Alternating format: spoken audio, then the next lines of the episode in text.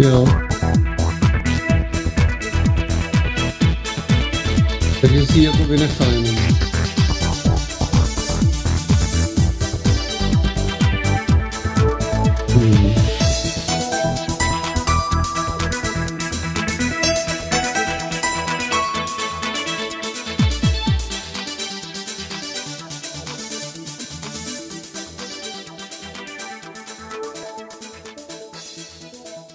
asi pokračovat. Tak jo, tak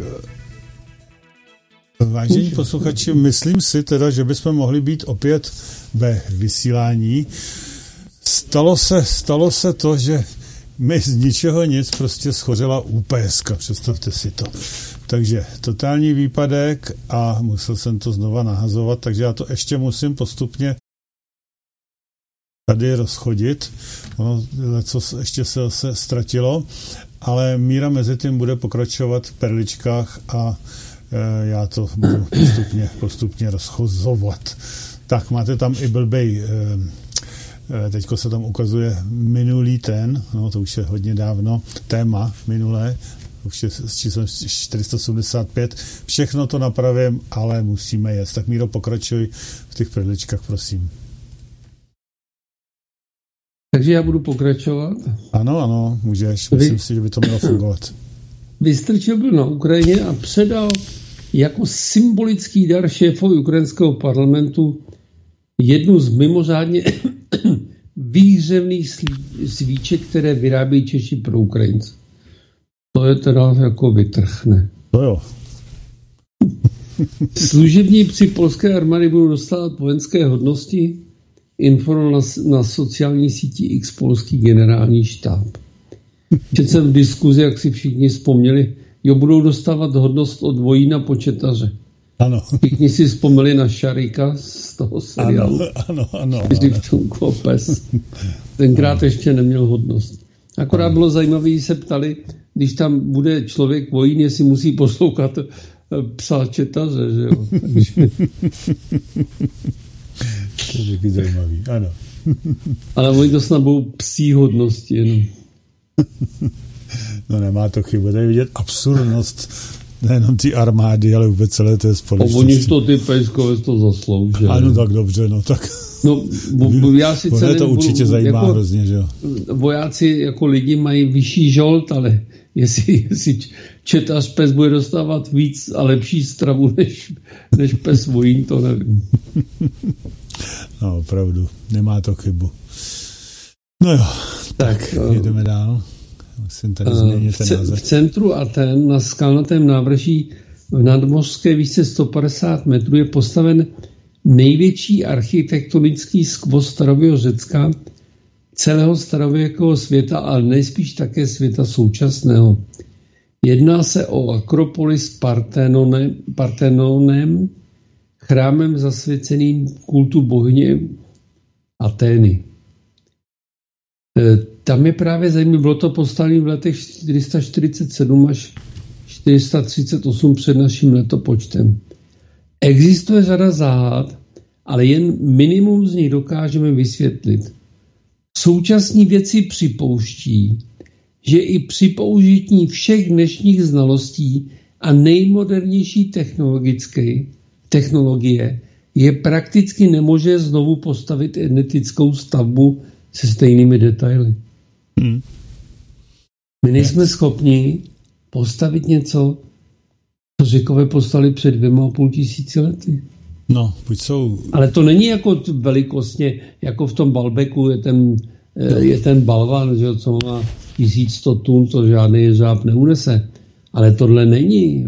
To prostě je to zvláštní. Je to zvláštní. Je to jako s tím letem na ten měsíc. Byly ty předci byly většinou primitivové a tak. Mm, přesně tak. Je to jako s tím. Buď jsou divní eh, ty současní vědci, kteří to nedokážou pochopit, no, anebo to je jako s tím na ten měsíc, no, prostě. No, tím, tím letem. Teď se zase čet článek a jako momentálně se omlouvám, jsem nevybavuju, kde jsem očen, eh, kde se mluvilo o všech různých anomálích měsíce. Eh, četl jsem tam ještě o mnoha dalších, než jsem viděl, přestože se o to zajímám. To, to, prostě je to naprosto anomální ten měsíc jako ve vztahu k planetě Zemi. Že? Mm-hmm.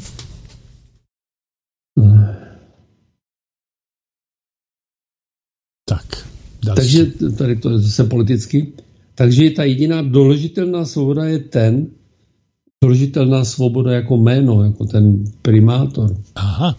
Je ten a slouží nám za do, dokonalou ilustraci stavu politiky jako údajně veřejné služby. Sedí za ODS na pražském magistrátu s primátorským řetězem.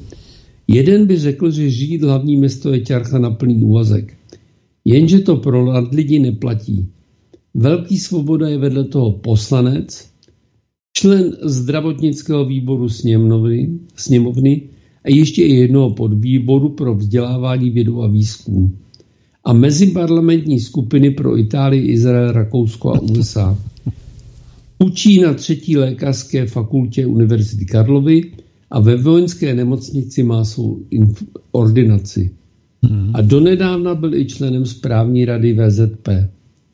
Podle zjištění webu Querulant nás svoboda v eh, podobě pražského promátora přijde na 140 tisíc měsíce, poslance, jako poslanec inkasuje 130 tisíc měsíčně, na poslaneckých náhrádách si dosud nechal vyplatit 753 tisíc korun, to znamená asi 110 tisíc korun měsíčně. Z VZM mu na účet poslali 1 737 tisíc korun. Kolik inkasuje jako aktivní pedagog či lékař, není znám. No, je, je to, víš, produktivní, ale co má funkcí, No jo, co ale to ještě dělá. připomínám, já nevím, kolik mu je, ale vím, že je 100% starší než já, ono mu bude skoro 80. Je to možný. Vidíš no. to, jak je, jak je produktivní, co všechno No, dokáže. potom, no vidíš, a lidi se rozčilou, že by měli chodit v 67 jo, do důchodu. Přesně tak, přesně tak. No. To, to schopní lidi to dokážou. Jasně. Dobrý, no. Dalším jasným znakem islázem, islamizace jakékoliv země jsou poničené a vypálené kostely. V tomto ohledu Francie vede, denně tam dojde k útoku na kostel, který je známkou přebírání země islámu. A hmm. denně je nějaký útok na nějaký kostel. Ano. Tak, teď zase přejdeme na klimatickou krizi. Nejhorší je samozřejmě uh, oxid uhličitý. Jo. Oxidu uhličitého je v atmosféře žádná celá 0,4% Z toho 3,5% jsou zváženy lidskou činností a z těchto 3,5% velmi hrubým odhadem Česká republika vytváří žádná celá 0,1 A kvůli tomu se dělají opatření směřující ke značnému snížení životní úrovně. Neexistuje jediný důkaz, že eh, ten oxid uhličitý CO2 otepluje klima. Mm. Prohlásil prezident Evropského institutu pro klimu a energetiku. Mm-hmm. Ale já jsem ani netušil, že je ho tak strašně málo v Já taky ne, já jsem si myslel tak 4%. Já my jsme se učili, že to tak nějak... Eh, Žádná celá 0,4%. No právě, to, právě je mi to... jsem to na dvou nebo třech místech, takže... No opravdu je to opravdu velmi zvláštní. Možná si to pleteme eh, s, s oxidem uhelnatým. Toho patrně bude trošku víc té atmosféře. To, to myslím, že tam vůbec není. Ale je, určitě, oxid no. taky. Samozřejmě, že taky. Takže já nevím, já jsem byl na tom vždycky, že ho tam minimálně 4%. No, je to nějaký zvláštní číslo, 4 setiny procenta. To je hodně málo, opravdu. Taky jsem z toho překvapený. Ale z toho 3,5% jsou utvářeny lidskou činností. No, tak, ještě jsme u toho. Ale je to hrozně důležitý, aby, aby to, eh, toto číslo nestouplo, že? To je jasné.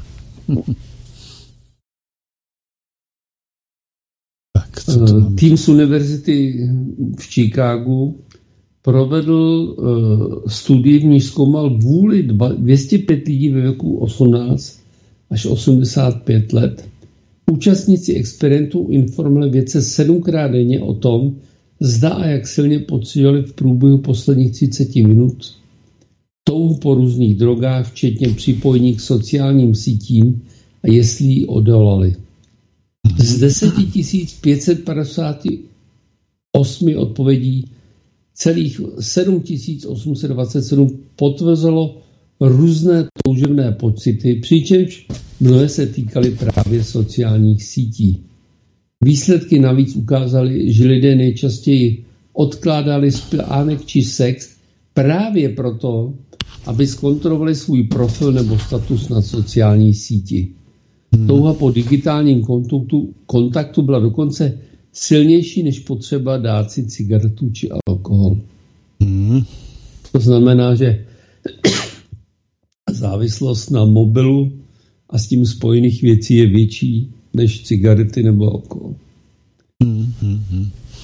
No, no, je to, je to problém. Tak nic. Organizace spojených národů vyzve Američany, aby snížili potřeb, spotřebu masa. Tomu se ale vyjádřil předseda zemědělského výrobu sněmovny reprezentantů USA a ten prohlásil, svět potřebuje americké zemědělce a fámráře více než OSN. A to bych mu dal asi za pravdu. to je pravda teda, ano. OSN opravdu je poslední dobou naprosto zbytečná organizace, ale naprosto. Čínský inženýr vytvořil osobní protiletadlový obraný systém, který slouží v boji proti komárům. Skombinoval radar s elektromobil, který detuje, detekuje blízký hmyz a k, připojil k němu výkonné laserové ukazovátko, které se natáčí podle toho, co ten, eh, co ten radar ukáže. Mm-hmm. I to není tak špatná věc. Já jsem na to zrovna koukal a teď to nemůžu najít, někde se to tady připravil. Jo, to vypadá hezky, no. E, I tam Ten je to video. Se točí a jak zachytí, namíří teda laserová pif. A je to, má tam on, si tam on si tam má zápisník a tam si tam ukládá ty zabitý komáry. Tak jsem si to asi někam...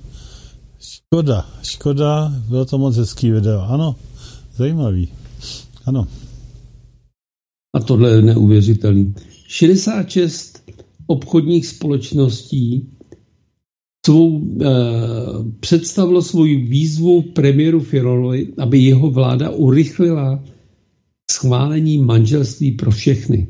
Mm-hmm. Představili k tomu studii Mezinárodního konsorcia, konsorcia Open for Business, kolik otevření LGBTQ plus komunitě přinese zemi miliard i právnickou argumentaci, že ve 21. století je cokoliv jiného zpátečnické.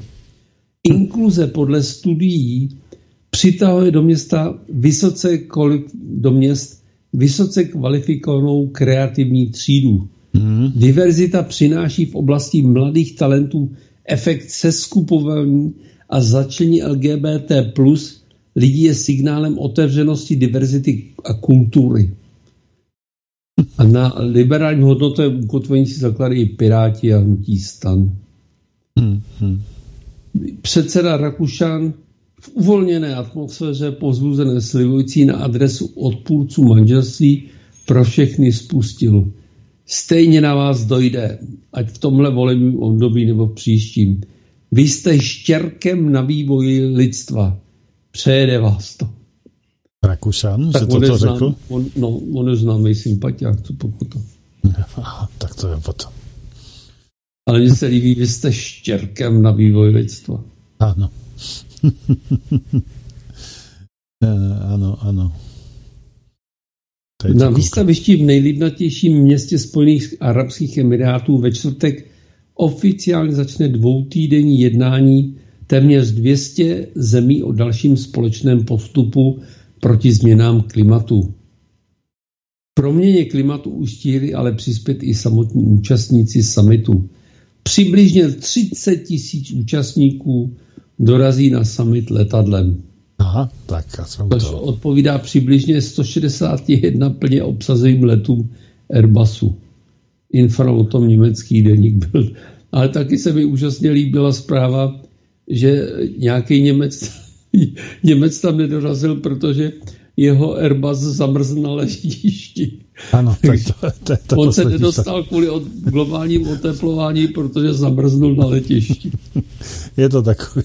Ne, to tam, ne, tak ten život umí vytvářet kouzelné takové, situace. Takové to situace, ano. Je to tady, ano, 2.12. zpráva. Zdravá děčata, chlapce a dívku porodila v Ugandě 70-letá žena, která podstoupila mimotěžní, mimotělní oplotnění. Děti přišly na svět s kým řezem a tak dále. Sama matka novozerenat hovoří o zázraku. Její těhotenství prý ale bylo obtížné, protože otec dětí opustil, když se dozvěděl, že bude mít dvojčat. tak dobrý. Oni ho pustili. No, no. to je pěkný. Hm? Předseda klimatické konference COP28, která se právě dohrává v Dubaji, prohlásil, že neexistují konkrétní vědecká fakta potvrzující, že by ke zpomalení globálního oteplování vedlo postupné vyřazování ropy, uhlí a plynu. Dokonce jsou samozřejmě výzkumy, které mluví o tom, že eh, ty ostatní způsoby, které, eh, které se používají, jsou daleko horší pro to. Ano, ano, ano, ano. Je to fakt, že třeba taková výroba jednoho solárního panelu eh, vyprodukuje mnoho těchto, těchto látek, jo, takže že se možná ani během tý života, co vyrobí ty elektřiny, že se ani vlastně nedostane na to, aby jak si vykompenzovalo to, co bylo třeba na její... To vytvořený kysličíky, uličí, Přesně tak. Přesně no. tak, no. Takže já nevím. Ale no. tak já myslím, že kdo se o to trochu zajímá, tak musí vědět, že je úplně něco jiného, než v tom zabránit globálnímu oteplování. Že? Ano. A navíc eh, byly by asi ty Saudové vlastně a ty, ty Emiráty tam pěkně hloupí, kdyby si, jak si jak se říká, že ho podkoupali, podřízli vlastní větev, protože jsou to oni, kteří produkují nejvíc té ropy. Ne? Je to zvláštní, se to zrovna, to, to, se to, to koná právě, tam právě. No. no ale to, ne, to nestačí, ale ještě teď právě mám další perličku, že uh, před, muž, který předsedá klíčové klimatické konferenci OSN, před pár dny prohlásil, že žádné vědecké poznatky nenaznučují, že ke, oteplova, že ke zpomalení oteplování země je zapotřebí postupně přestat využívat fosilní paliva. Hmm. A přitom je to ministr průmyslu Spojených Arabských Emirátů Aha. a zároveň šéf státní ropné společnosti. Takže to je kouzelný, to je, to je opravdu ideální předseda klimatické konference. A jen tak dál. Teď se to musí už konečně, kdy prostě už nemůžou takovéto nesmysly už dál být eh, jaksi na světě, aby už to prostě se celý nesesypalo. To není možný. Toto. No.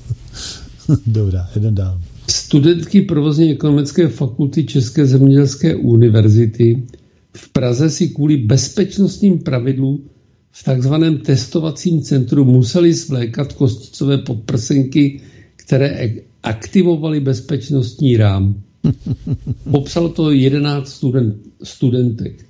Obsluha tzv. testovacího centra odkazovala na nařízení děkana Tomáše Šuberta, které zakazuje vpustit k testu kohokoliv, kdo aktivuje bezpečnostní rám na detekci kovu. Aby si tam nepřinesli nějaký, nějaký elektronický zařízení, ze které budou čerpat informace. Další, další absurdita, ano. No, nic. A oni si museli chudinky stýkat pod prsenky. Třeba tam něco v tom měli ještě navíc, místo těch kostic ještě. Kdo ví, ale to nevíš. No. Chudinky. Ve Spojených státech loni spáchalo sebevraždu bezmala 50 tisíc lidí. Součet je stále předběžný, představuje nejvyšší roční údaj za více než 80 let. Hmm. Vedení příslušný záznam uvádí televize. relativně vyjádřím podle ní loňský rok přinesl mírný nárůst na 14,3 případů na 100 000 obyvatel.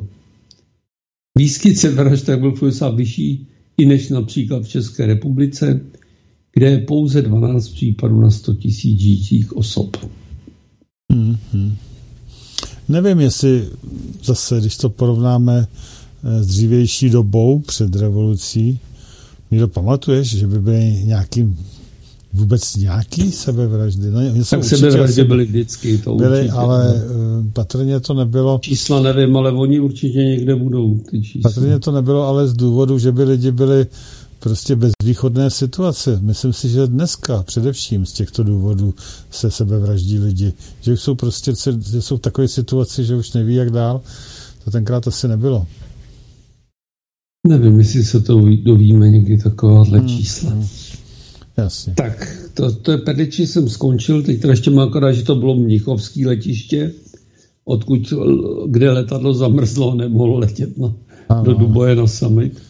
Ano, to už jsem a ukazoval. z těch uh, uh, organizačních věcí upozorňuji, že vždycky to první, to setkání první čtvrtek v, v měsíci se nekoná ve čtvrtek, ale koná se zítra ve středu, ve středu. protože v té restauraci Šeberák je to tam na, na mých stránkách v rubrice akce, protože ve čtvrtek tam byla nějaká akce, protože teď je to takové náročné v těch hospodách je hodně firmních akcí a podobně. Mm-hmm.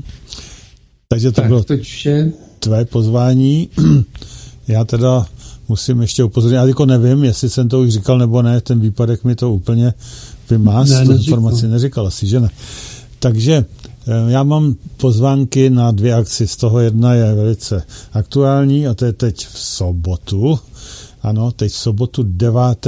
prosince Příšov, ano, je to takové tradiční již eh, předvánoční setkání eh, v restauraci v Příšově, to je jak je Palouček u Plzně. Samozřejmě je to někdy popolední, eh, začínáme.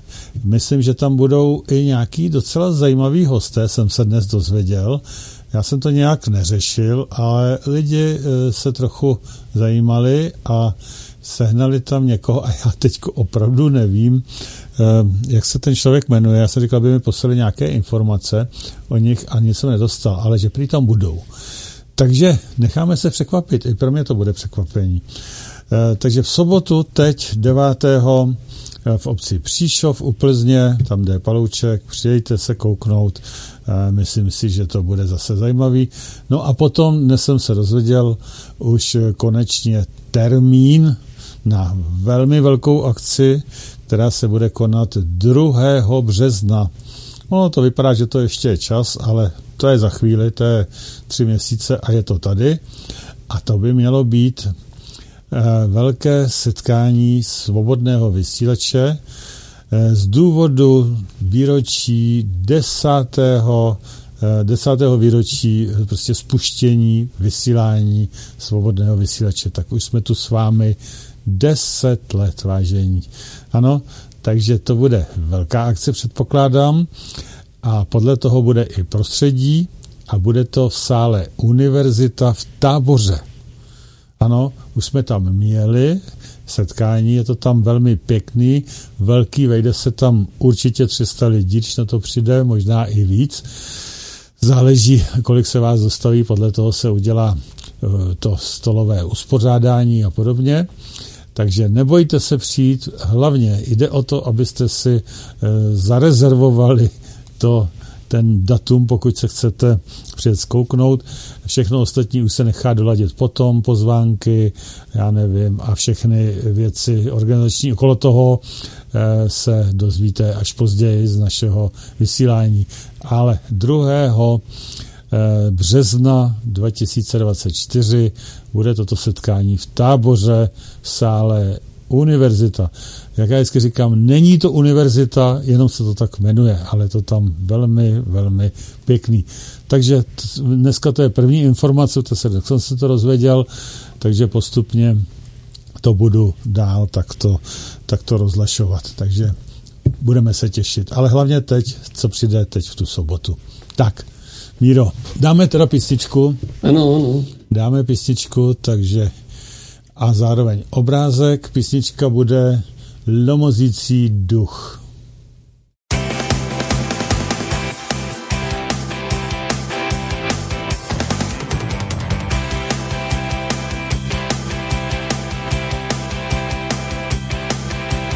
Co to tady dělá, tobě za zima, kam na doběla, na mě tak klíma. Co se to tu děje, místo ní vzduch proudí, oheň krbu hřeje a tebe to studí. A na dveře buch i buch, šíří se divný puch, rozproudí se vzduch, podlomozící duch.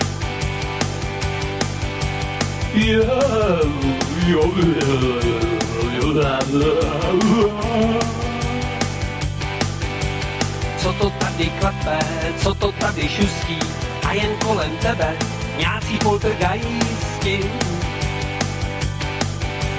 Mozek mi rozdírá, čí pak je to tlama, co na tebe zírá, když seš doma sama. A na dveře buch buch, šíří se divný puch.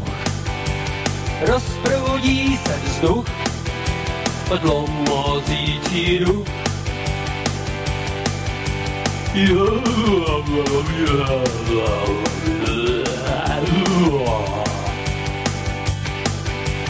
Kdo to tady slídí, proč neřeknou to rovnou, a tím někdo slídí, že jim sdělí haunou. Jak dostat se do nebe, cestou co nejkratší, mít jen pro sebe, byl bych mnohem radši. A na dveře buch buch, šíří se divný puch. Rozproudí se vzduch, podlomozící duch. Jo, jo, la, la, la, la, la, la, la, la.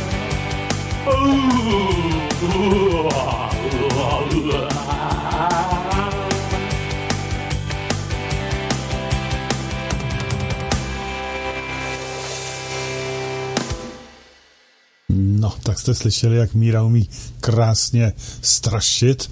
Dnes se to hodí na toho, na toho Mikuláše. On tam dělal takové jako ty čertí Míro? Takže moc pěkně tě to jde. Nebudeš chodit za čerta taky třeba ještě někdy? Já už jsem no, na čerta moc starý. no, naopak, nemusel by si mít žádnou masku možná, hele, když to přijde, hele. Byl by si starý čert, jenom se trochu, trochu začernit. Co ty na to? No, no, nějak nikdy jsem nehrál Richarda, tak, tak nebudu se to učit. Ale, ale šlo tě to hezky, to strašení v té písnice, jako to bylo no. pěkné. To bylo hezký. Tak jo, tak jedeme. Dnešní téma naše role v současné složité situaci. Máme hodinu už za sebou i s tím výpadkem, takže eh, já si myslím, že to akorát tak vyjde. Co? Máš to na tu hodinku aspoň? Máš určitě. No, spíš na dý, ale uvidíme. Dobře, tak super. Jedeme. Tak není možné nevnímat ta omezení daná konkrétním lidským tělem, konkrétní rolí v této hře. Jsou to dost těžká omezení, zejména ve schopnosti, naší schopnosti, proniknout do vyšších druhů vědomí a získávat o tamtud informace a předávat je. Na druhé straně je potřeba naučit se využít i té role konkrétní, kterou jsme si přišli zahrát, vychutnávat si slasti i strasti této role. I když, a není to zřejmě jinak možné, prostě dostavují se nutně určité pocity osamělosti ve stavu k ostatním bytostem. Je potřeba, aby to nebylo na nás znát. Je prostě dobré využít nebo vychutnat si i takové ty současné, e, součásti role, jako je závislost na druhé bytosti, které se eufemisticky říká sentimentálně romantická láska, nebo přitažlivosti konkrétní bytosti. eufemismus nahrazení výrazu drsného nebo označující nepříjemné skutečnosti eh, nebo představy výrazem jemnějším a mírnějším. Omlouvám se, ale mám tu tendenci eh, u některých těch cizích slov to tam pro jistotu dát, jejich definici, protože to nemusí všichni vidět nebo vidět přesný význam. Může to být i přízeň ženy, muže nebo přízeň nějakého domácího zvířete, ta sentimentálně romantická láska. Je samozřejmě velice obtížné udržet se stále ve stavu vnímání komplexity všech těchto jevů, které nás obklopují. Není to však nutné, protože bychom si zase nedokázali využít, nedokázali bychom využít nádherných aspektů svých rolí, jako je třeba e, například neodolat tomu, aby si člověk nevzal třeba o půlnoci něco dobrého k jídlu, něco naprosto nezdravého nebo sladkého a podobně. Jediná věc, která je u toho potřeba, je být dělí, aby to nebylo nekontrolované, abychom si to plně uvědomovali.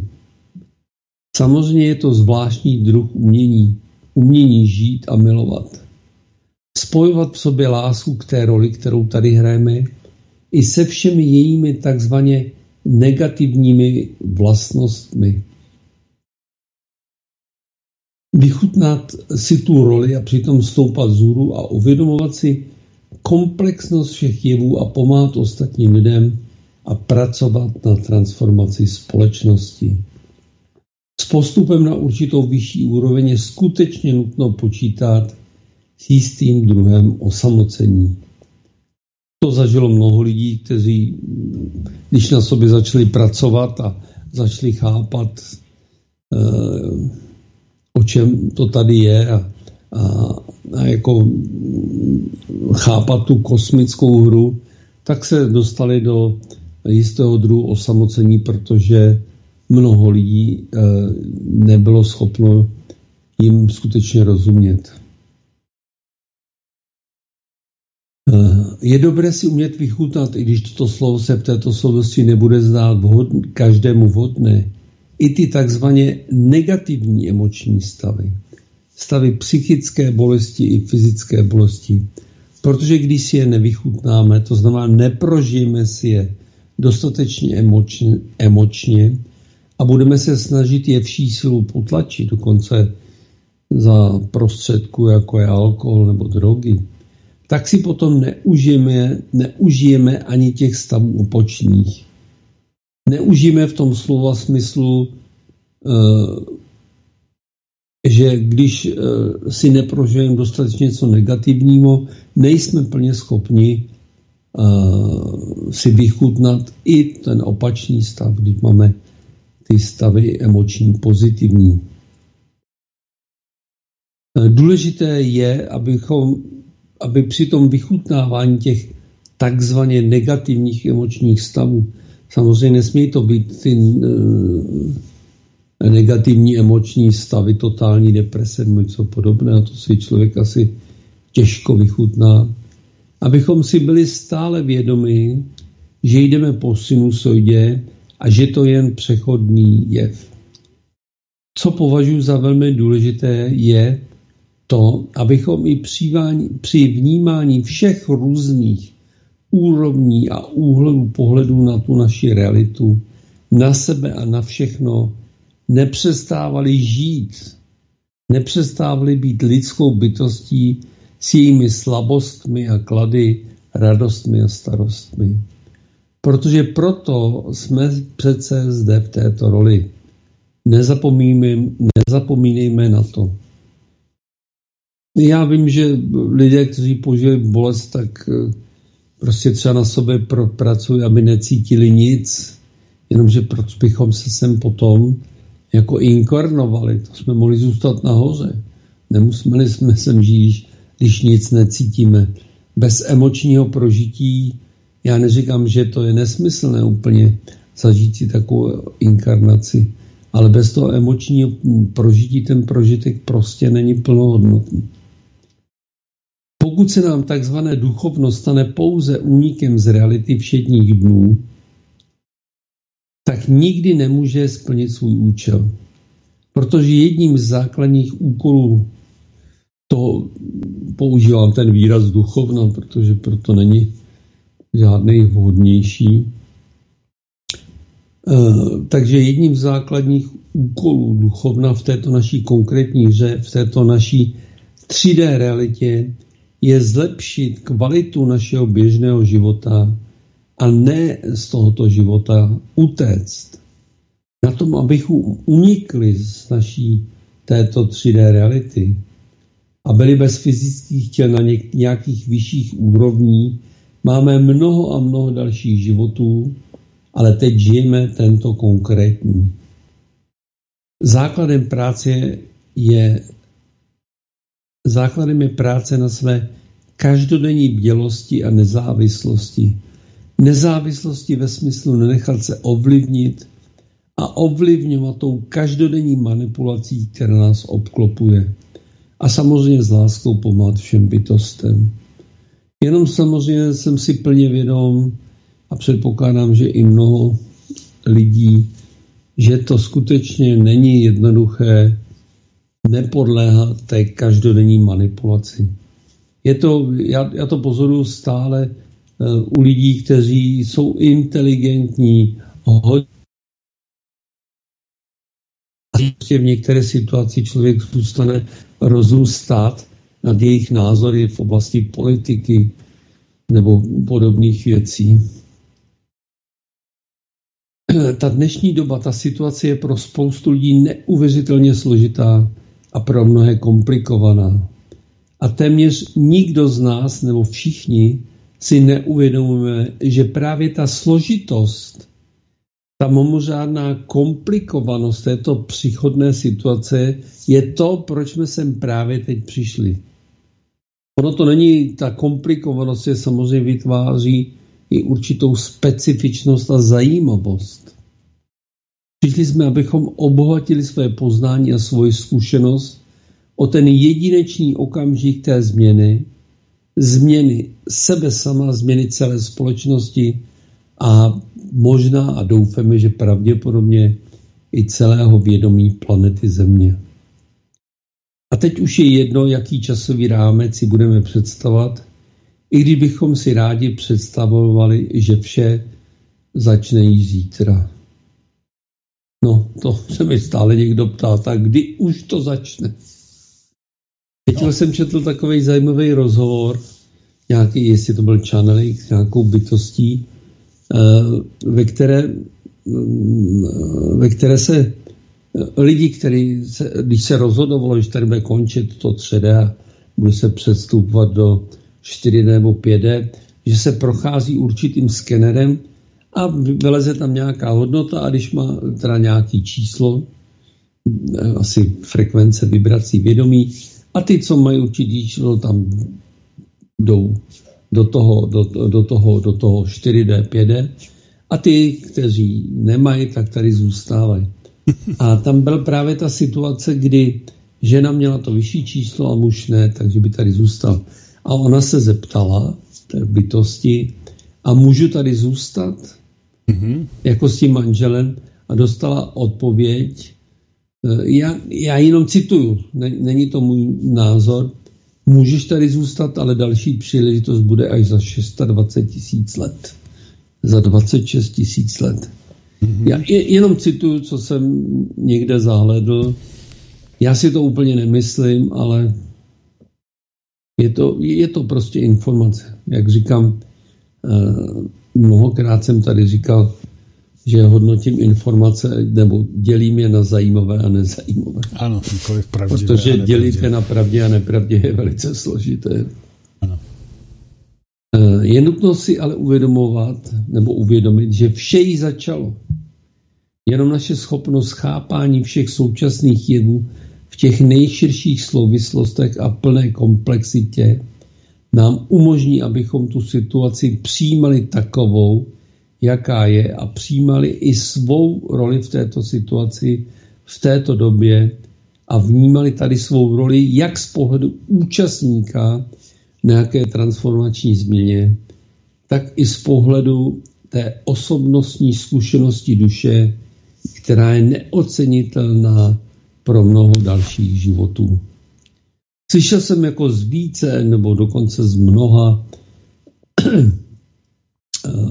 jako stran nebo četl, že tahle ta, ta, ta doba, kterou tady procházíme, jako je úžasná v jedné věci, že kdo to tady prožije, tak bude mít jako otevřené dveře různě do vesmíru, asi jako když uh, bychom to nazvali, že uh, absolvuje prestižní vysokou školu, nějaký Harvard, jo, protože je to tak, tak složitá a tak těžká doba, že opravdu by naše kvalifikace na základě toho, že to tady prožijeme a přežijeme, by měla být pro ty další životy Eh, jako velkým plusem.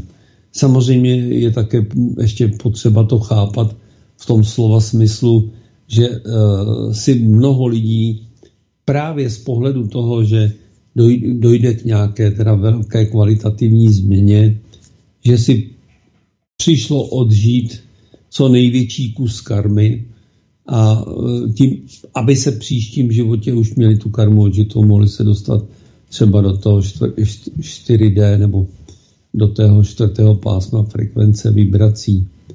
No ale samozřejmě eh, ti, co to vědí, že si to vybrali, tak to samozřejmě snášejí daleko lépe než ti, kteří to nevědí a kteří se tady potácejí eh, v těch situacích životních těžkých, které tu zažívají. Eh, nedoporučuji za vším, měnilo tím, co se děje, vnímat pouze peníze, případně moc, nebo boj o peníze, boj o moc, protože jsou tady i další aspekty, jako je karma každého jedince, jak jsem o tom mluvil, ale karma rodiny, karma národu. A tyto věci také ovlivňují chod dějin a samozřejmě je zde i také vliv vyšších bytostí, jak z našeho polu těch temných, tak i těch světlých. Já si myslím, že právě uh, v této době, říkal jsem to už teda, já nevím, před deseti lety, ale teď to začíná být jako zřejmé, uh, že karma některých národů se uh, jako projeví a, a bude, bude, budou se to teda, ty národy to budou mít teďko těžké, že jo, všechny ty kolonizátoři, jako byla Británie, Francie, Španělsko, Portugalsko, že jo, i Němci, ale e, myslím si, že i Švédové za to, co tady dělali třeba za 30 leté války, se jim dostává karmy v podobě toho, co se mm-hmm. tam už teď děje. Teda. Tady je zajímavé, že to byly, že to byly sami ty západní civilizace, a nikoli v ty východní, nebo i východní měli nějaký takové to takové Slovaní a podobně měli taky takové to kolony. Já si nespomínám. Tak já myslím, že sl- Slovani ne, no. Hmm. Zajímavý. No teda říkám, teda, co, co my víme, jak ty dějiny opravdu byly, protože to je neskutečný, jo. Hmm. Jak, jak jsou prostě ty věci zamlčovány. Já už jsem o tom tady mluvil, ale mě třeba fascinuje, když sleduju některé ty pořady, i u lidí sympatických, otevřených, jak mluví o těch dějinách, co tady kdy bylo, ale Slovani jako kdyby neexistovali. Mm, jo? Mm, Opravdu lidi, jako já nevím, ten David Wilcock a, podobný, David Icke, tak v podstatě e, ta, ta existence těch Slovanů, to, to vypadá jako když teda někdy v pátém století vylezli ze zemlianek nebo co a přišli se tady učit od řeku a Římanů, že jo. Přitom teda je otázka, od koho se učili řekové a Římany, že těch hmm. teorií, že tady hodně tady vládly, že tady hodně to bylo vlastně slovanská území a slovanské řeči těch je moc. A doufáme, že teda se ještě za našich životů dozvíme, jak to skutečně ty dějiny byly. No ono totiž, pokud je někdo v klídku, nestará se uh, o ostatní, nechá je být, jo, no tak o něm, o něm není ani co moc psát, jo. Většinou se psalo patrně o těch různých válkách a o tom, jak ten jeden ukořistil to, ty, ty druhý, o tom se psalo, to byly hrdinové, že? Ale ten, který byl mírumilovný, byl v klídku, není o čem se psát, to není žádná zpráva zajímavá. Hm? Takže to možná to je no, z toho důvodu, se o nich nepsalo. Oni ty Slovani taky bojovali dost, aby si udrželi, že No ale bránili se asi závislost. No. no. Teď jsem zase viděl nějaký dokument, kde vyhrabali, myslím, že to bylo v Číně, eh, nějaké mumie jo, žen, no to byly prostě jako opravdu, opravdu hezký, ženský, ale čistě teda eh, toho evropského typu, jo. Mm-hmm. A ještě ke všemu, jako ty oči nebyly vidět, ale měli blond nebo zrzavý vlasy, to znamená typický Slovani. Jo. Mm, ano. Na území Číny. Jo. Takže ono, no všechno je jinak prostě. ano, samozřejmě. No.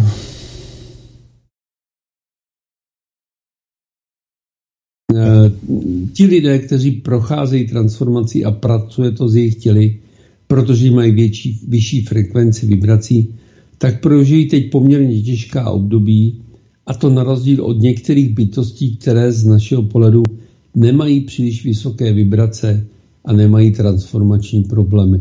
To jsou přesně, jak si teď o tom mluvil, ti lidé, kteří si něčeho všímají, jenom vlastně tak jako přežívají. Hmm. Pomíme, že mají teda nemoci jako všichni ostatní, ale netrápí se takovýhle věcmi jako nějakou transformací. E, nechci v žádném případě tvrdit, že je to ukazatel toho, že někdo necítí problémy, e, že se je bytost, to určitě ne. Může mít některé věci již odpracovány v tomto nebo v minulých životech. Vývoj jde po, sinusoidě, jednotlivé cykly se opakují. E, v současné době mám pocit, že těžší energie se koncentrují možná spíše na víkend, abychom to lépe zvládali s možností odpočinku. E, v žádném případě bych nebyl rád, aby to bylo pochopeno tak, že když vidíte, že máte potíže a někdo ne, abyste hned usoudili, že ta bytost, co nemá potíže, je nízkovibrační, a když to byste, na, vy jste vysokovibrační, protože máte potíže. Protože tak to skutečně být nemusí i když na druhé straně může. Určitě ale nedoporučuji nikoho z těchto lidí, i když jsme přesvědčeni, že jsou to bytosti nízkovibrační, z našeho pohledu negativní, je odsuzovat. I tyto bytosti hrají tady svoji roli a můžou hrát i významnou roli v našich životech a vytváří pro nás situace, které si potřebujeme prožít třeba můžeme na některých těchto bytostech mnohé pochopit a poučit se, třeba i jako odstrašujícím příkladem. Jo? Proto je vhodné se na tyto bytosti dívat jako na naše učitele. Byť nás učí negativním působem či odstrašujícím příkladem. Neodsuzujme nikoho, protože nikdy nemůžeme předem vidět, jak vysoce kladnou úlohu v našem životě tyto i velmi negativní bytosti sehrály či sehrávají. Nevíme, jaké byly naše životy, je minulé životy, jak jsme se v nich chovali, jestli nám někdo nezobrazuje naše chování v minulých životem, abychom pochopili, že takhle se asi není vhodné chovat. Takže jako nikdy nevíme, kdo jakou roli v našem životě hraje, proto je, není dobré odsuzovat, už vůbec ne eh, dostat se do stavu, že někoho nenávidíme.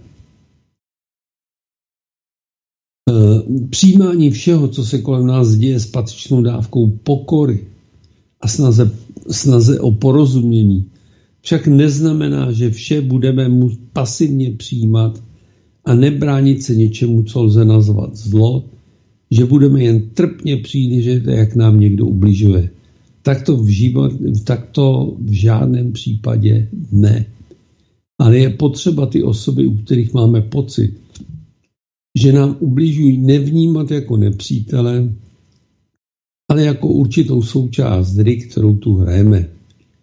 Když si jdeme s někým zahrát tenis pro rozehry, tak toho, s kým hrajeme, nevnímáme jako nepřítele, i když nás poráží a my chceme vyhrát.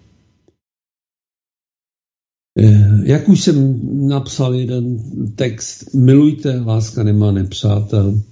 A další můj oblíbený citát, kteří pravděpodobně všichni, kteří mě sledují, již znají. Jsem lásky plná zářící pitost, ale nejsem blbec. Je, je to můj oblíbený citát. Pracujme na sobě, na své intuici, na spojení se svým overegem, na pochopení toho, co je naším úkolem v tomto životě a tento úkol se potom snažme s láskou plnit. Ještě jedna věc je velmi důležitá.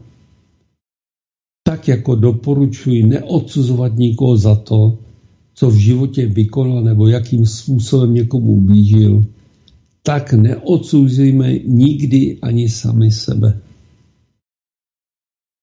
Samozřejmě eh, je dobré z toho, co se nám v životě nepovedlo, tak se poučit. Ale neodsuzujme se za to. Nikdy nevíme, které naše pochybení lidské, přesněji řečeno to, co v konkrétním okamžiku vnímáme jako naše pochybení, není významným krokem na cestě našeho rozvoje nebo dokonce na cestě rozvoje jiné bytosti. Jsou určité situace našeho života, které si duše naplánovala prožít, prožít si určité principy, čemu se pravděpodobně nedá zcela vyhnout za normálních okolností. A právě ta konkrétní pochybení, která vnímáme jako pochybení, mohou být jedním z těch naplánovaných principů, které jsme si měli prožít, abychom něco pochopili. To znamená, znamená, že když se nám v životě něco nepovede, neodsuzujme se za to, ale snažme se s láskou pracovat na nápravě. Dlouhodobé sebeobvinování za některé životní situace většinou nebo často vede i k nepříjemným fyzickým následkům, což bývají i skryté dlouhodobé záněty v těle, které třeba přesně nevnímáme, ale projevují si tím, že některé věci se nehojí tak, jak by se měly hojit, nebo se je prostě nedaří léčit. Vnitřní rozpor z tohoto sebeobvinování se, který negativně ovlivňuje nebo vytváří vnitřní psychický zánět, který se pak projevuje i na fyzické rovině a negativně ovlivňuje celý zdravotní stav, což se může projevovat i na drobných zraněních, ale může to vést i k nějakým kardiovaskulárním onemocněním. Dlouhodobý zánět prostě škodí. Takže pokud u sebe o něčem takovém víte, vytištěte to. Vy, vysvětlete si to, pochopte, že jste tak prostě jednat museli, protože došlo k jisté, ne tento výraz používám, karmické dohodě, odžití si některých principů, eh, ke které mohlo dojít mezi dvě, dvěma dušemi před vstupem do tohoto života, před vstupem do této inkarnace.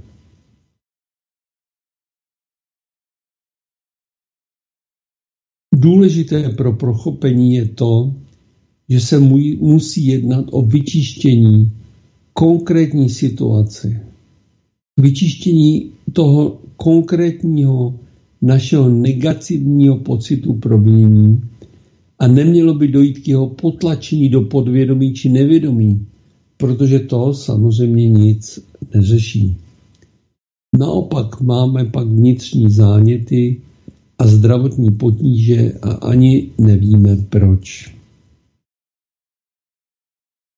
Aby to nebylo tak jednoduché, některé ty pocity proměnění máme i ve svém osobním morfognickém poli, a přinesli jsme si je z minulých životů a o to je situace potom těžší, protože my ani nevíme, kde a proč vznikly a proto je obtížnější nebo obtížné je potom čistit.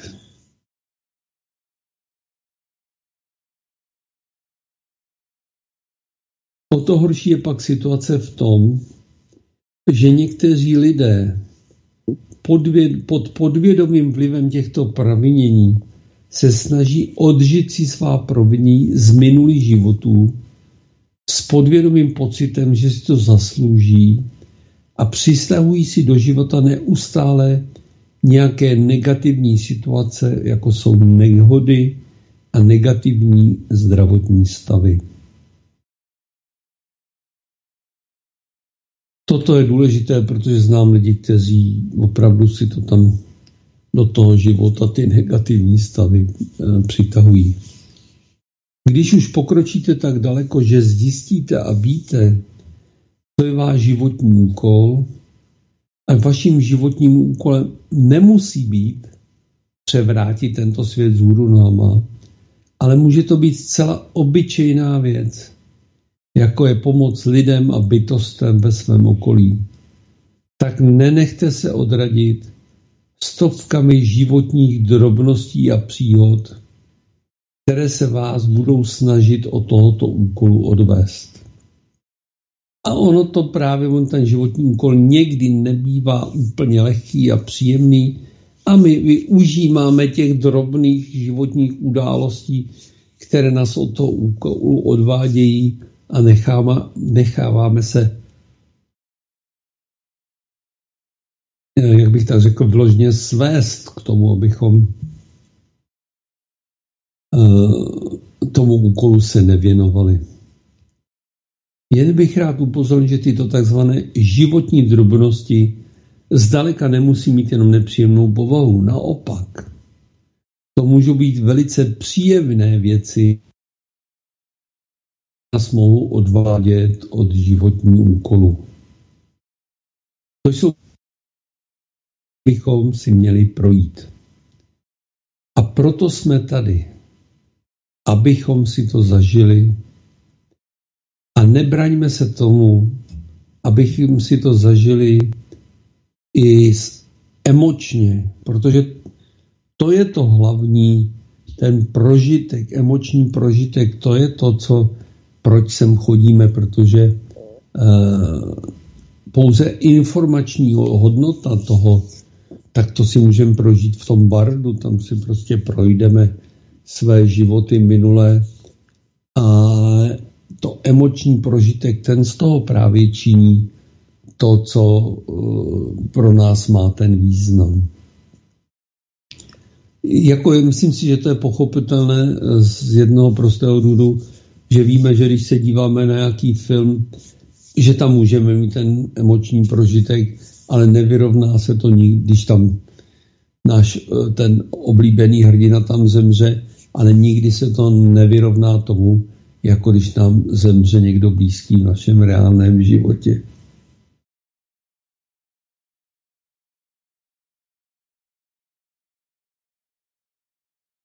Použil bych obvyklého a zažitého výrazu pracujme na sobě, ale já mám raději výraz hrajme si. Hrajme si na plnění úkolů, na práci na sobě, na zlepšování se. Hrajme si na to, že jsme lepší. Ať už si po tím, kdo představuje, kdo chce, co chce. To je každého věc, co si představuje, v čem bude lepší. Mm-hmm. Je to daleko radostnější, než přijímat něco jako těžkou nezáživnou práci. Nemáš tam telefon? No, zvučilo to, koukal jsem. Ne, ne, ne, ne, jsi se jenom přihlásil. ano. Všichni procházíme složitým obdobím a bude ještě složitější a bude ještě těžší. A buďme na to připraveni. Já jsem si to myslel už dřív, že to bude ještě těžší, ale ono to pořád nějak, ta těžkost stále mě připadá, že houstne. Jako třeba vím jednu věc, už jsem o tom tady taky mluvil mnohokrát, ale všichni, opravdu skoro všichni lidé eh, se cítí daleko unavenější než dřív. Všichni, včetně lidí optimistických, nabitých energií, prostě se cítí ono samozřejmě, eh, když na to byl někdo špatně a cítí se už, je to daleko, daleko těžší pro něj, než když někdo se cítil v pohodě a dobře a teď to na něj doléhá, tak prostě eh, to zvládá daleko lépe. Plně si uvědomujme, eh, že náš současný život je takový právě i z těchto důvodů, že procházíme složitým obdobím. Včetně teda těch mnohokrát mnou vzpomínaných eh, energií, které na Zemi dopadají z kosmu. Nemusí to být samozřejmě z těchto důvodů. Složité životy jsme prožívali i v méně složitých dobách. Je to období velkých změn, velkých osobních změn v životě mnoha lidí. Jsou to změny v rodinném, pracovním prostředí. Vše se vyhrocuje, polarizuje. To vnímáte, co se děje, jak eh, prostě se lidi polarizují, jak eh, vyvstávají konflikty, které dříve nebyly, ať už je předmětem koronavir nebo válka nebo cokoliv. Prostě eh, lidé se dostojí, dostávají do pozic vzájemných konfliktů a jako bohužel se to často děje i v rodinách. Já už jsem to tady asi říkal, ale prostě kdy jedna babička mi psala, když se stala vnoučata holky a že v době koronaviru, protože se nenechal očkovat, ji nepustili ani do baráku. Jo. Teďko, teďko teda jsem si vzpomněl, že uh, Klaus byl teďko v nemocnici, že dostal koronavir. No co nechutných, jenom předesílám, že Klaus nebyl nikdy můj, můj oblíbenec, ale co nechutných těch uh, diskuzí bylo, jak mu říkali, že, jak mu psali, že nenosil roušku a nenechal se očkovat a že to zesměšňovala tak. Bylo vidět, že mu to přejou, to, že onemocnil ten koronavir. Mm. Přestože je to v těch diskuzích samozřejmě jsou ta úroveň je různá, že jo, ale až různá, ale že eh, je prostě evidentně prokázáno, že roušky na to neměly žádný vliv. Mm. Na, na, jako na to. Teď jsem poslouchal nějakou zdravotní sestru, která mluvila o tom, se nenechala očkovat a měla, byla, byla jako teda uh, jako ze strany nadřízených i ty staniční sestry jako docela, docela deptána a teďko slyšela, jak uh, tam přišel nějaký, nějaký starší muž, jede za manželkou a ona mu říkala, proč nemá roušku a on říká, já mám tři očkování. Jo. A on řekl, no to mě na prd. Přestože předtím eh, jako byla velký zastánce toho očkování. Ty jsi chtěl něco říct? Já jsem chtěl říct o tom, o tom očkování, no, že samozřejmě na novinkách, z toho vždycky čerpáme, tam musí být pravda, tak tam nedávno vyšel článek, to nebude ani týden starý, eh, kde zase zmiňovali, jak ohromně narůstá prostě covid zase, Eh, to onemocnění, že? A že prostě je asi, teď řeknu, bylo 700 lidí nebo 1500, to je v celku nepodstatný, v nemocnicích po celé, po celé eh, jako republice. Ano, kvůli tomu, že, že to dostali toto. Myslím, že platí spíš to první číslo, ne? Nevím, nevím, je to nepodstatné. No, no, Podstatný no. je to, že tam naprosto na psali, drtivá většina z nich je očkovaných, kteří jsou v té nemocnici, v té, v té nemocnici, mm. jo? A především na těch intenzivních lůžkách nebo kde eh, to. Takže drtivá většina. Když napíšou drtivá většina, na seznamu, tak to si piš, že to je prakticky úplně všichni. Že to je drtivý. že to je naprosto drtivý a že prakticky. Takže všichni, kteří byli očkovaní, ještě tam psali, a nejvíc ti, kteří byli očkovaní třema až čtyřma dávkama, ty jsou tam, těch je tam nejvíc. Jo, a jenom minimum ty, kteří nebyli očkovaní, tak bych řekl skoro někdo, jestli jeden, dva případy. Jo, tak to jenom tak, jen tak e, pro zajímavost, aby, aby to bylo úplně jasné.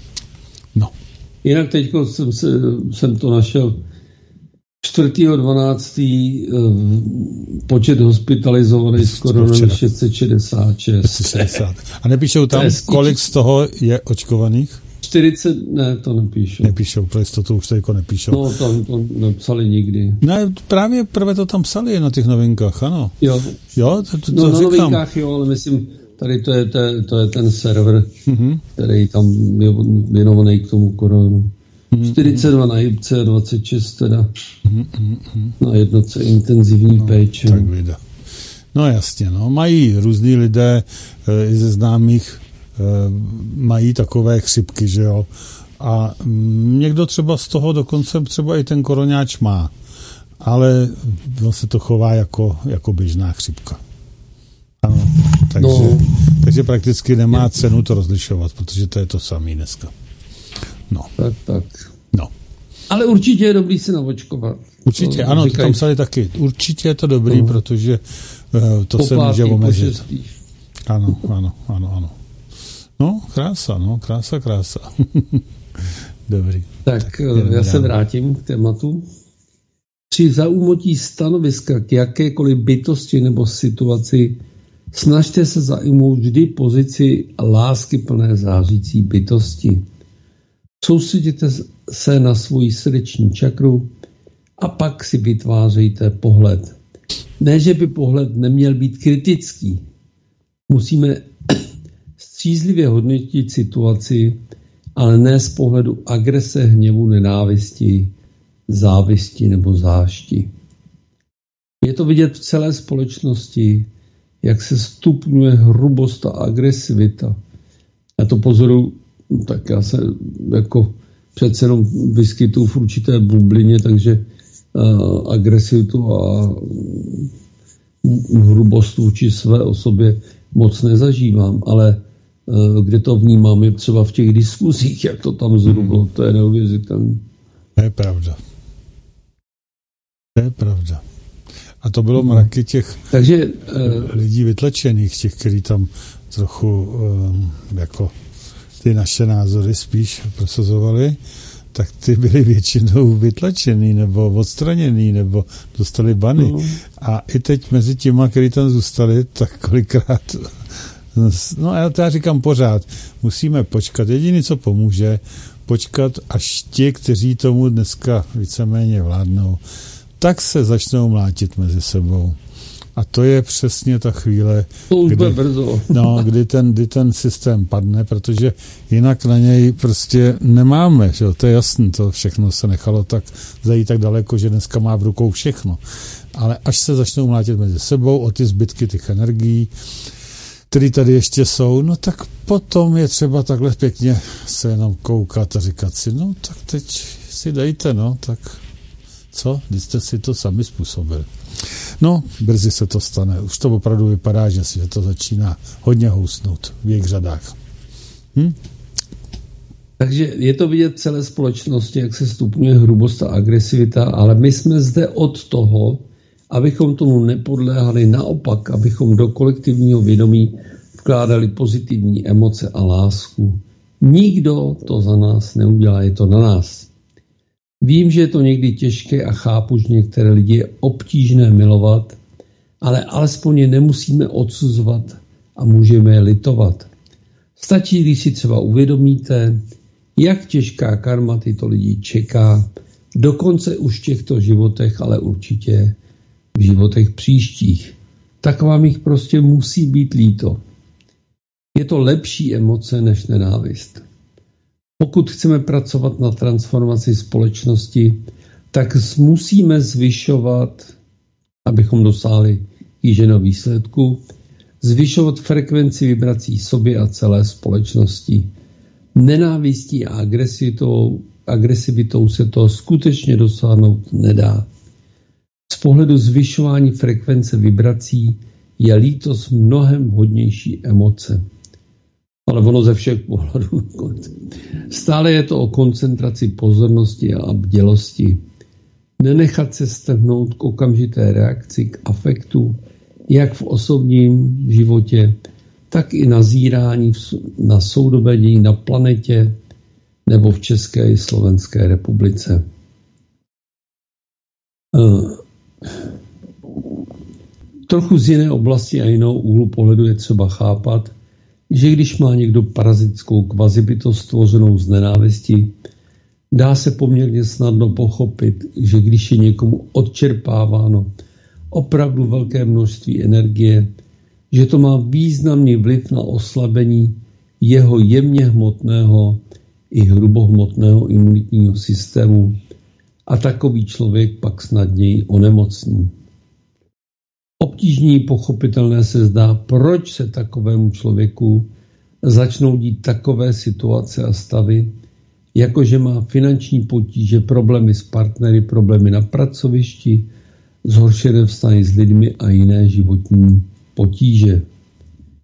Pokusím se o určité vysvětlení. Odsávání energie má negativní vliv, vliv na celkový stav vitální energie, což se projevuje tím, že nevědomky si tito lidé, kteří mají tu parazitskou kvazibytost a mají málo energie, tak si nevědomky odebírají energii z jiných lidí, protože energie proudí od vyššího potenciálu k nižšímu.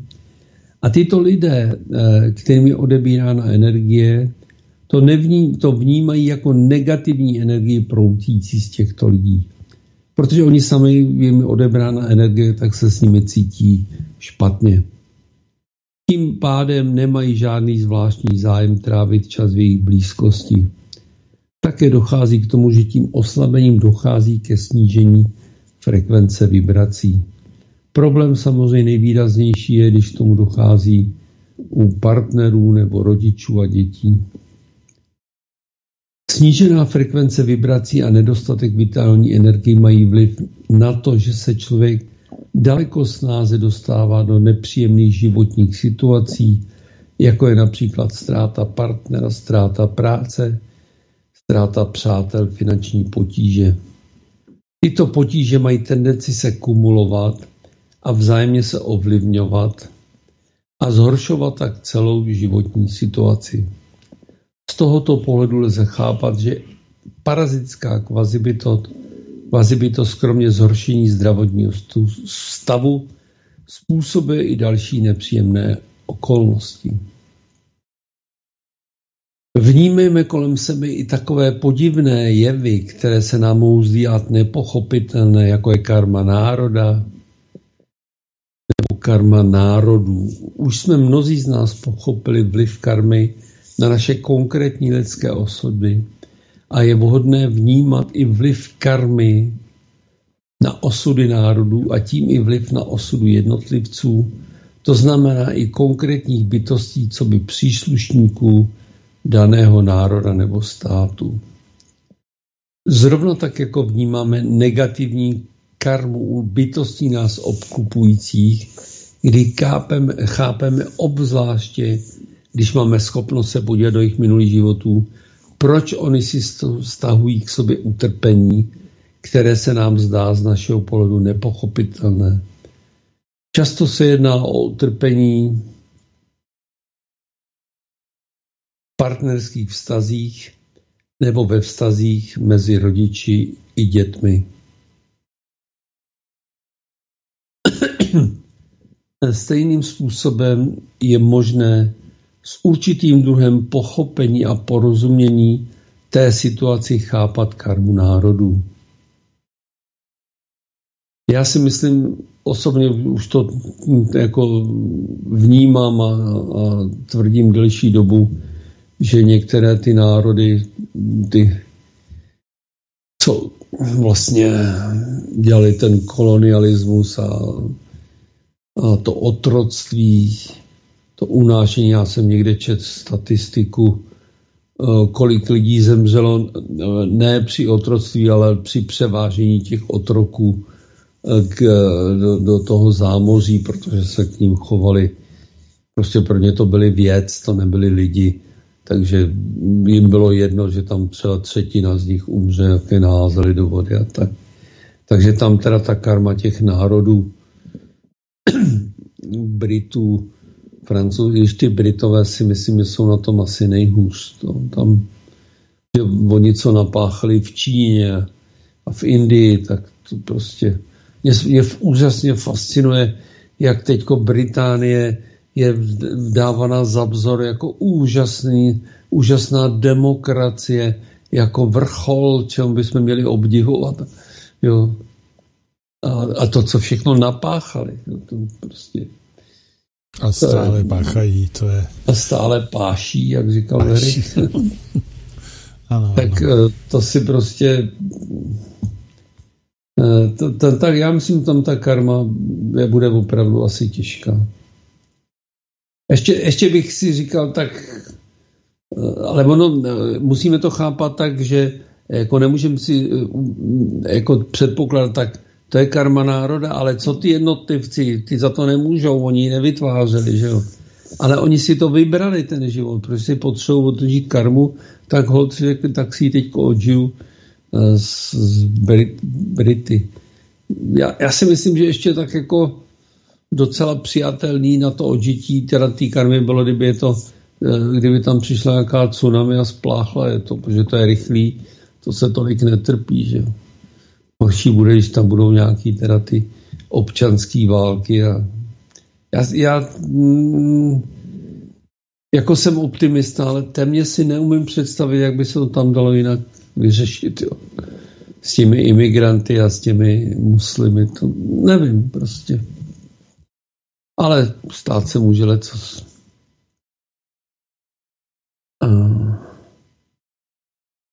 Takže ta karma národů, no, já myslím, že teď, teď asi, snad bych řekl, ideální podmínky pro to, že by si některé národy tu ekonomii odžili, že nemusíme se pohybovat jenom v Evropě, takový Japonci ty to napáchali taky tolik, že, že ty taky nebudou mít nedochou karmu. V žádném případě to však neznamená, že my, kteří tu karmu nemáme, bychom měli jejich jednání těch národů kopírovat a jakýmkoliv způsobem bezdůvodně přijímat jako karmu našeho národu, která tak, národa, která taková prostě není. A ta tendence tu je od těch našich představitelů, že abychom se měli špatně ekonomicky a přijeli sem imigranty, včetně těch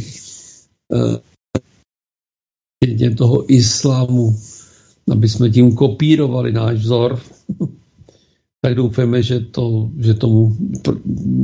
Já myslím, že teda Češi a Slováci tu karmu mají docela dobrou. Nikdy nikoho neokupovali, nekolonizovali. Ani neválčili, pokud ne, nevezmeme spíš teda obrané války. I když samozřejmě v těch, já nevím, tom 12. století to nebylo tak jednoznačný. Ale teď jsem zrovna někde čet, že za Karla IV. Eh, bylo údobí v Evropě, kdy bylo nejméně války, nejméně válek. Za Karla IV. No, když on byl, že ten císař římský taky, že jo, takže... Asi měl nejvíc území vlastně, že jo, pod sebou, takže... Ne, nevím, no, jestli to byla jeho zásluha, nebo ale je to zajímavá, zajímavá informace. Nedávno jsem to někde čet. Mm-hmm. Tak je fakt zase, že kdyby, jak to oni to říkají správně, když globalisti prostě zaberou veškeré, veškeré území pro sebe a budou tam na tom vládnout, to tak bude taky po válkách, že? Proč by se, proč by se válčilo potom, když bude všechno pod jedným správcem? To je taky zajímavé. No, NVO, no. No, NVO, přesně tak. No. To je neuvěřitelné. By to bylo půl miliardy lidí. Ano, ano, přesně tak. Je to takový. Aby ani, aby ani neměl kdo s kým válčit, že? Ano. By tady byl půl. Ano, ano. Ne, nepo, nepotřebovali by to už, protože by už všechno měli, že? Tak jo. No taky by byli, měli k sobě daleko, že si 500 milionů by se rozprostilo, rozprostřelo na planetě, tak hmm. Bys to měl, já nevím, 100 kilometrů k dalšímu obydlí. Kdo ví. Tak dnes už je pojem karma či karma národa běžný a pro většinu lidí srozumitelný. Je, jako myslím si, je vhodné tu, o té karmě národa to šířit, abychom, aby lidé chápali, proč si tyto národy, jako jsou Britové, Francouzi, Španělé, Němci či Švédové, sami volí sebedestrukci a utrpení. A proč to tak trpně snášejí? A někteří ani ne trpně, ale s nadšením tuto de, svoji sebedestrukci vítají. Tady jsou neuvěřitelní ty Němci, že jo, tam to je prostě. My tomu nerozumíme, nechápeme a připadám to, že se lidé těchto národů zbláznili.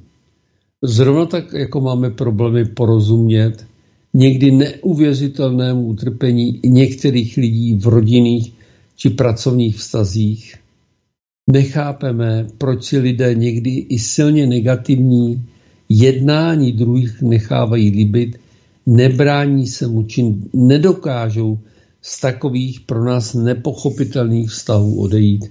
A známe ty případy v podstatě všichni. Zdá se nám, že tito lidé k setrvání v takových vztazích nemají žádný důvod, ale oni ho mají a tím důvodem jsou karmické vazby. Na tomto podobenství dokážeme pak pochopit, jako důvod k trpnému si přijímání sebedestrukce karmu těchto národů. Já myslím, že to je jako, jako, jako vidět, obzvlášť u těch Němců. Ty mají ještě teda výčitky svědomí kvůli té druhé světové válce zejména, tak ale to je neuvěřitelný, jak prostě, jak, jak je vítali tam ty. Jeden známý mi říkal, že eh, prostě v Německu byl, už je to dlouho teda, jo, eh, nebo delší dobu, ale třeba sedm let nebo díl, že nějakého Němce ten propašovával nějaký ty, uh, nějaký ty islámský imigranty, matku s dětmi k sobě do ale že propašoval do Německa. Jo. Hmm. To prostě jsou jako pro, pro nás nepochopitelné věci, ale když člověk zná ten, eh, ten princip té karmy a zná trochu tu historii, tak se to pak dá jako daleko lépe nebo snáze pochopit. Mm-hmm. Tak 57, já mám všechno. No, já nevím, to... jak je to možné, že vždycky ten 57 minuta vyjde. To je úplně přesně ono. Takže... Já to samozřejmě trochu ovlivňuju, ale zase ne až tolik. Ano, vychází to v poslední době. Telefony nebyly žádný, já jsem teda ani nevyzval, ale já myslím, že lidi už to běžně ví, že můžou během, volá, během vysílání volat. No, teď už to nebudu říkat, protože teď už je pozdě, teď už telefony brát nebudu. E, pozvu vás zítra teda na pořad, který byl vyžádán od mnoha posluchačů a to je e, s Niem Hrušovským doktorem Hrušovským, ano. Takže zítra od 21 hodin Nio, Josef Nio Hrušovský, takže tam si budete moct určitě zavolat, telefon bude k dispozici a e, na to vás zvu. A potom ve čtvrtek ještě na, e, nad reformou společnosti e, s Liborem Mikšem a možná i jinými hosty. Uvidíme. tak, to je to, co vás čeká. A teď ještě jednou pozvu v sobotu Eh, devátého, teď ano, teď devátého do Příšova, tam kde je Palouček, do restaurace na předvánoční setkání svobodného vysíleče. Takže Míro, samozřejmě tebe už jsem zval taky, nevím, jestli přijdeš nebo ne, ale e, nebudu tě nějak tlačit, je to jenom na tobě. E, já jsem říkal, že se tam objeví i nějaký host, o kterým by bylo řečeno, že je velmi zajímavý a já nevím, kdo to je, nebo jsem aspoň zapomněl jeho jméno, takže to se máte na co těšit taktéž. Takže mějte se moc hezky a já se s váma loučím a dál bude pokračovat dnešní prakticky celodenní vysílání eh, studia Midgard. Petr Václav vysílá. Neboť Petr slaví dnes šestý výročí, kdy začal vysílat na svobodném vysílači. Tak vidíte, jak to utíká krásně. Takže za chvilku budeme přepavovat zpět na studio Midgard. Už píše, že je připravený, takže můžete dál poslouchat svobodný vysílač. Ahoj Míro, ahoj všichni a poslouchejte dál. Naschledanou, dobrou noc. Ahoj. Já jsem lásky plná. Zářící bytoj. Já jsem lásky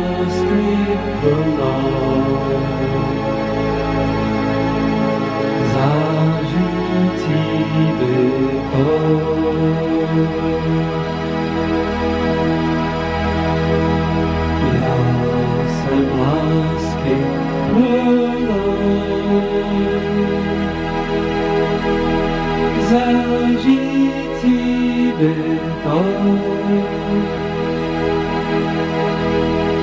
Já jsem lásky plná. Zářící bytoj.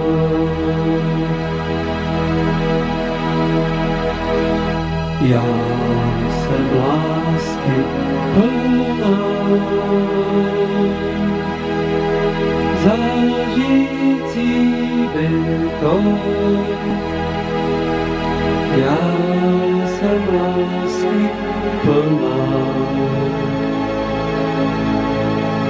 zážicí bytou.